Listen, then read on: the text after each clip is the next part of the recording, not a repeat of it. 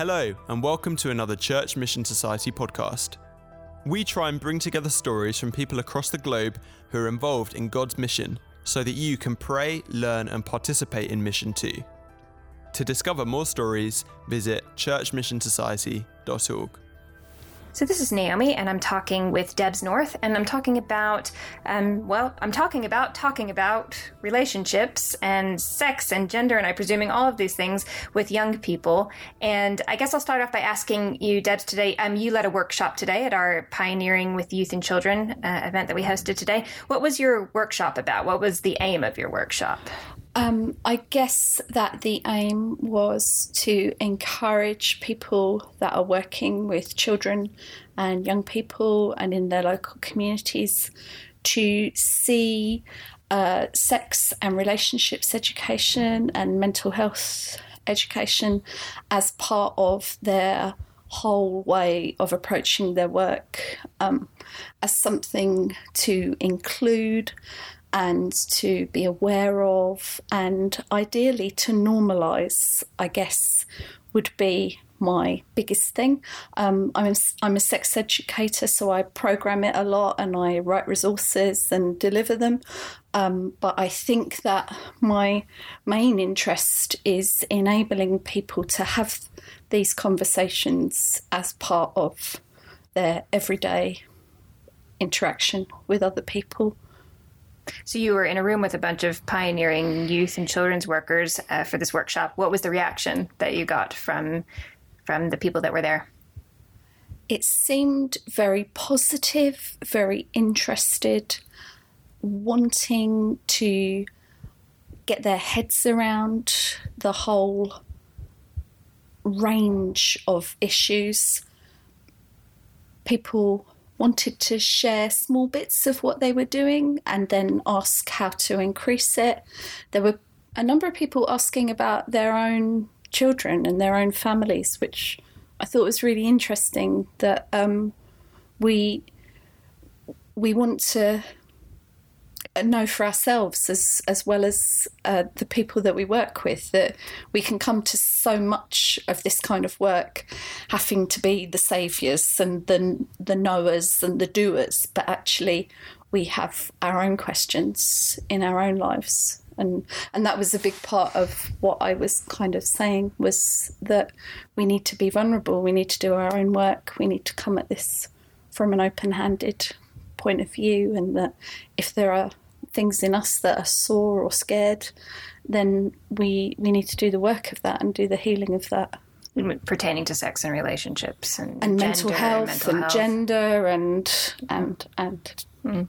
And when you say uh, the word uh, normalize, I'm wondering if we can dig into that a little bit. So, what do you mean by norm? Do you mean normalizing conversations, like making those conversations, and how and how does somebody do that? Yeah, uh, well, it is about for me normalizing conversations. So as a as a mother and as a youth worker and as an educator i am in the position where i feel confident enough that if a young person or a child asks me a question about pornography or consent or body parts that I am able to either answer it or to say, Oh, I don't know, what do you think? Or, I don't know, I'll go and find out for you. Um, in the same way that I would if a child was going to ask me about mountain biking or tennis or stamp collecting, I want there to be the same level of normal and openness when I talk about bodies and relationships and bits. I'm imagining that this doesn't happen very often in kind of church Christian youth work settings. This kind of normalized conversations about sex, gender, relationships, mental health. Or am I wrong? Does it happen more often than than I think? I don't think I can intelligently speak for what happens in church youth work settings at the moment because I'm not I don't work in church youth work settings currently and haven't done for some time um, I I know that whenever there is good connected youth work of any stripe happening where young people can trust the youth workers that are involved with them then those questions are are ready and ripe for the asking and the answering. And it, it only takes a small scratch of the surface to get that stuff. What are some things that you know from your area of work that you feel like might surprise people, um, not so younger people, about what younger people are facing in terms of these areas these days? What what would what do you think would surprise some people to learn? Okay, so I think that there are some shrill headlines about pornography, but I the older people are aware of, but I still don't think they understand the extent to which pornography influences how young people see sex and relationships. So we're at the stage now where uh, pornography is kind of encultured in how young people imagine relationships, how they imagine sex and sex acts. I I don't think older people maybe have a grasp on that, and and I include people my age, you know, anyone over the age of thirty five probably. Um, I don't think older people have a grasp on how young people regard sexuality and gender. So the idea of sexual fluidity and gender fluidity, I think that's something that young people are incredibly comfortable and okay around. Obviously, there is prejudice and mickey taking and nastiness, but actually, on a cultural level, I think there's a massive shift there, and that for young people, um, a lot of those questions uh, go in the identity box in the same way that you might pick any part of your identity. It, how am I going to dress? How am I going to approach the world?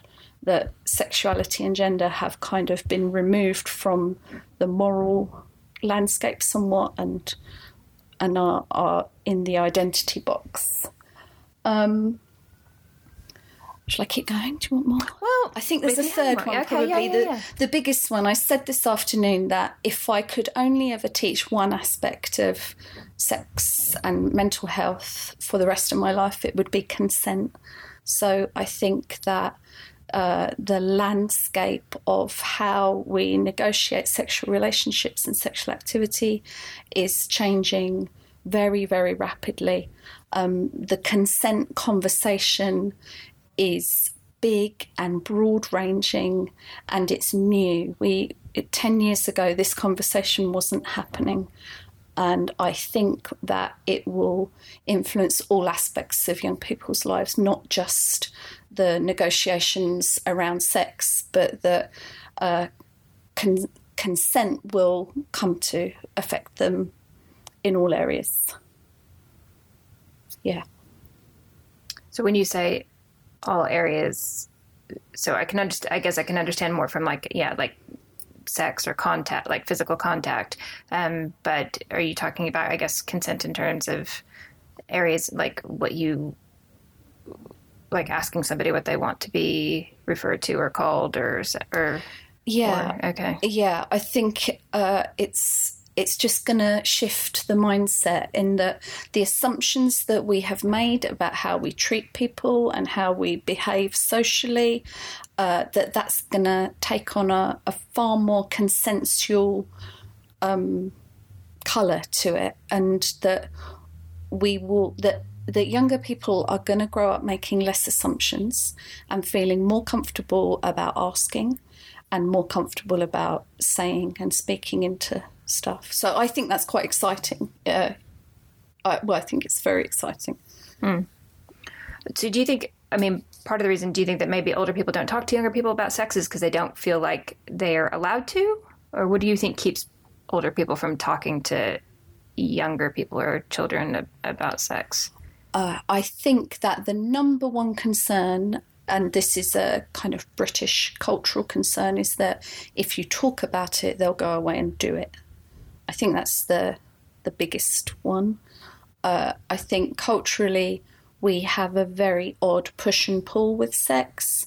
So we're very, very fna fna and giggly about it. We grew up on uh, Viz and Carry On Films and Benny Hill, um, which were all overtly sexual and uh, giggly, but we don't hold the ability to have a proper face to face conversation. So we still feel awkward about it.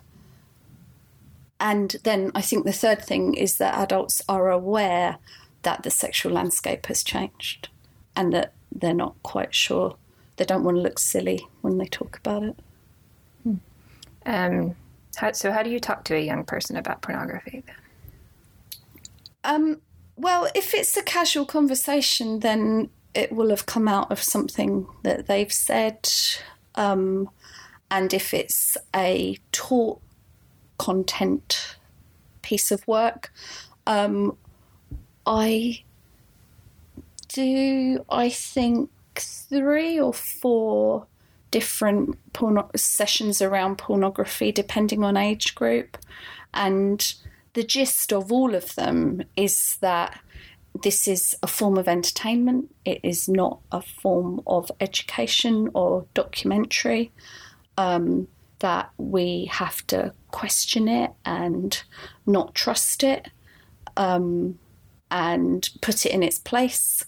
Um, and that and what some of and, and, some of the ways that we can ask those questions and kind of like shining a light on how porn portrays women, how porn portrays aggression, how porn portrays consent, how porn portrays safe sex, how porn portrays slightly boring average sex. well, it doesn't really portray slightly boring average sex. Um, and just shining a light and enabling young people to ask questions about it and and kind of just see it for what it is. So, in what kind of context do you give those kind of sessions? You said you, are not working in a church setting, so is that in schools or is that in sort of private groups? Or uh, yeah, so in schools, I work entirely in schools. Yeah, some home ed groups. Um, and but the resources that I write are for youth workers and teachers and anyone really who is involved with young people. You know, I, I would say that parents could could read the stuff that I write and uh, and it would help them get a grasp of the landscape and feel more confident in talking about it. So tell me the titles of your the resources that you've produced. Uh, so Pods is uh, the main one, and it's available on the Frontier Youth Trust website, whatever that is. Um, and uh, to follow uh, that was pods one, which is sex and relationships. There'll be a second one, which will be sexuality, gender, and identity, and then a third one, which will be mental health. Um, and the other thing that's currently available on the Frontier Youth Trust website is uh, New Fight Club, which is a game mainly aimed at boys um, that uh, enables them to talk about feelings using masculine words um, because I think that boys struggle to name some of their feelings because we've feminized a lot of feelings words. So it's a game that seeks to kind of open that up for them a bit. And then the other things that I do, which are kind of informally printed out and sent out by me, are uh, a year six after school sex ed club and a um, quiz night for parents, a sex ed quiz night, because we wanted to empower parents around this stuff. And uh, a quiz night is the funnest way of doing it. Yeah, that's all, that all sounds really good. I'm not sure if it is so much in the UK, but in the US, at least kind of growing up in the church, there was this definite like you know purity culture. Yeah, yeah. Um, yeah. So I'm not sure actually so much in the UK, but what's your response to that kind of? Well, I I do teach about it. I teach about it in terms of abstinence um, rather than purity culture. And the reason I teach about it is because if young people are looking for information online, a lot of the stuff that Google will bubble up with is from the US and, and involves abstinence education. And um, because, as you say, as I understand it, even in uh, states that teach sex ed comprehensively, they still have to teach abstinence as a as a way of life and as a form of contraception. And so the way I talk about it in my work is that uh, it's important to understand that abstinence isn't considered a form of contraception in England. It's a life choice, and uh, that it's part of this whole picture about uh, knowing yourself and um, working through your identity and what kind of a relationship that you want to have, and that you may well choose to be abstinent. I also talk about how abstinence is different from being asexual and stuff like that. So it is something that I cover, but it's not kind of part of the same cultural landscape, as you say. How important is it to have these conversations, like as pertains to mental health? in terms of sexual health as well, or just generally? Um, well, I guess generally, yeah. Like, um, like... so I think we are at the kind of stage where we're beginning to get over our cultural shock and panic that mental health is a thing. Because for a long time we were a bit outraged that that this had got us because we have a stiff upper lip going on here and how could this all sneak in the back door and and ruin the party and i think that we are kind of getting over that hump i think that young people are far more inclined to be able to recognize uh, mental health issues and to seek help on some level. I think that the help that is available to them is still somewhat limited, um, and I hope that that that can change over the next chunk of time, where we can resource young people better to do things more. I don't want to say more themselves, but to do things more themselves. Yeah, that's what I want to say. that we can learn how to take care of our mental health as a community, as a as a cultural thing, as a way of being. When someone has a cold, unless it's a really bad cold, we don't take them to the doctors. I would like depression and sadness, mild depression, mild anxiety, sadness to be the same way. That we become so able to to hold each other and to care for each other that we accept the equivalent of a cold as you know in our mental health and we we carry each other through it so um, you're not working in a church context, but if you had sort of like a big old group of or a room full of church leaders in front of you, what would you want to say to them? What would you urge them to do in this in this area that there's probably not enough happening with, I guess, within the church. I guess that the challenge is to accept that things are not all as we would like them to be, and that that rather than rail against those things or fear those things, that we draw close to them and we take the stings out of their tails and we approach them with love and wholeheartedness and open hands and, and see what the true landscape of those things are and not be afraid.